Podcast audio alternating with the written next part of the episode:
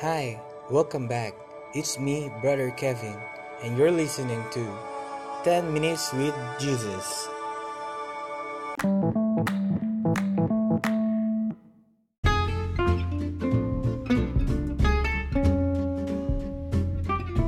quarantine natin ngayon. Ako ay ah, ginagawa kong ah, productive ang aking quarantine sa pamamagitan ng unang-una, bonding sa family.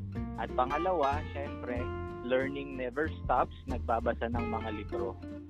Wow, napaka-fruitful naman pala ng iyong quarantine. Very productive. And uh, tomorrow or today, as we celebrate the Pentecost, may tanong ako sa'yo, brother eh. Pwede ba? Oh, ano? Sa tingin mo, um, dulot ng Holy Spirit kaya tayo naka-quarantine?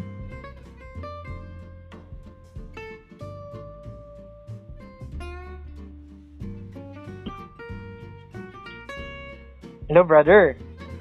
Hello, brother. Wala. Nawawala eh. Narinig mo ba? Hindi mo ba narinig, Nawawala. brother? Nawawala mo, brother? O, sige. Let's have a sharing naman.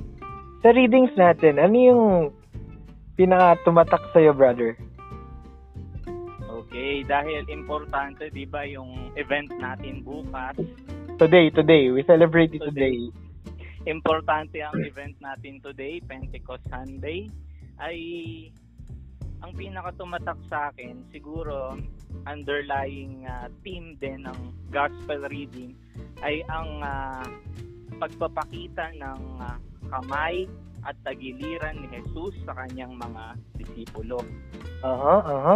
Bakit? Dahil natatakot sila, nagdududa sila. Si Jesus nga ba'y nagpap nandyan sa harap nila? At pinakita ni Jesus. At ganun din, may a-apply ko sa buhay ko. Minsan may mga panahong ako'y nagdududa. Pero ah, sa bandang huli, ipapakita ni Jesus ang lahat ng kanyang karunungan, His wisdom. ah, why Mhm, mhm. all of these things are happening. Yeah. Yun. Siguro, ma, ma, paano ka ba, paano mo, ah, paano ka tinamaan nung, nung ganong, yung, yung scene na yon Paano mo, ah, paano ka nag-meditate? Anong ginawa mo, brother? I-share mo naman sa mga nakikinig natin. So, ako kasi eh, produkto ng 30-day Ignatian Retreat, di ba? Wow, wow. So, kung kayong mga nakikinig, try nyo din, i-search nyo ang 30-day Ignatian Retreat kung paano ang procedure. Ang ginawa ko ay paulit-ulit kong binasa yung gospel. At ah, sa paulit-ulit kong pagkabasa ay ano yung tumatatak palagi sa akin. So, sa bandang huli, nung pagkabasa ko, I kept on repeating, ang tumatak sa akin ay ang pagdududa at ang pagpapakita ni Jesus ng kanyang mga sugat ng kanyang kamay at tagiliran. Wow. Madali lang ba o mahirap, brother? Ah, madali kung lagi mo itong ginagawa. Mahirap kung distracted ka, ah, ma- maraming bumabagabag sa isipan mo. Diba? An- ano bang mga karaniwan na distractions? Ah, pwede ito yung mga problema unang-una. Aha, aha. problema sa buhay, problema sa pamilya. Pangalawa, yung mga material things natin. Pwedeng ito yung TV. Ah, Baka pwede, pwede. Habang binabasa mo yung gospel eh, nag- nanonood ka ng TV. Netflix, O kaya- ano? Baka Netflix, Oo. pwede. Uso ngayon yun. Oo nga eh. Ano pa? Ano? Kaya cellphone. Ay, diba? cell, grabe yung cellphone na yan. Napakabilis. Lagi na yan. Oo. Anong ginagawa mo kapag ka dumadating yung moments na parang distracted ka? Siyempre, hindi naman natin maiwasan yun. Hindi naman tayo magagaling agad magdasal eh. We, it's a process of learning. Ika nga, it's a discipline. Ah, What do you do Tama. kapag distracted ka? ah, kapag distracted, siguro ginagawa ko ay tanggalin yung distraction na yon. Sabi nga ni St. Ignatius, eh, agere contra, do the opposite. Kung Mhm, ang mhm. tendency ko ay manood palagi ng TV, ay ititigil ko muna ang panonood ng TV. Diba? Aha. Ikaw ba, Brother Kevin? Yes, yes. Anong ginagawa mo pag distracted ka? Ah, ako madali ako ma-distract. May marinig lang ako or may gumalaw lang sa mga, sa periperies ng mata ko. Distracted na ako eh.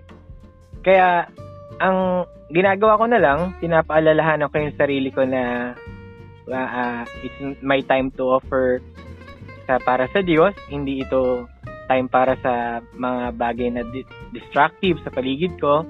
It's a time for me to ano, to really open to God bagamat may mga problemang iniisip, may mga naririnig na kung ano-ano, mahuhulog na bunga ng mangga dito. Pero ano, I always remind myself na this time, it's time for Jesus. Di ba? Ganun naman. Wow, amen, brother. Yes. Alam mo kung bakit ko natanong sa yan? Bakit mo natanong?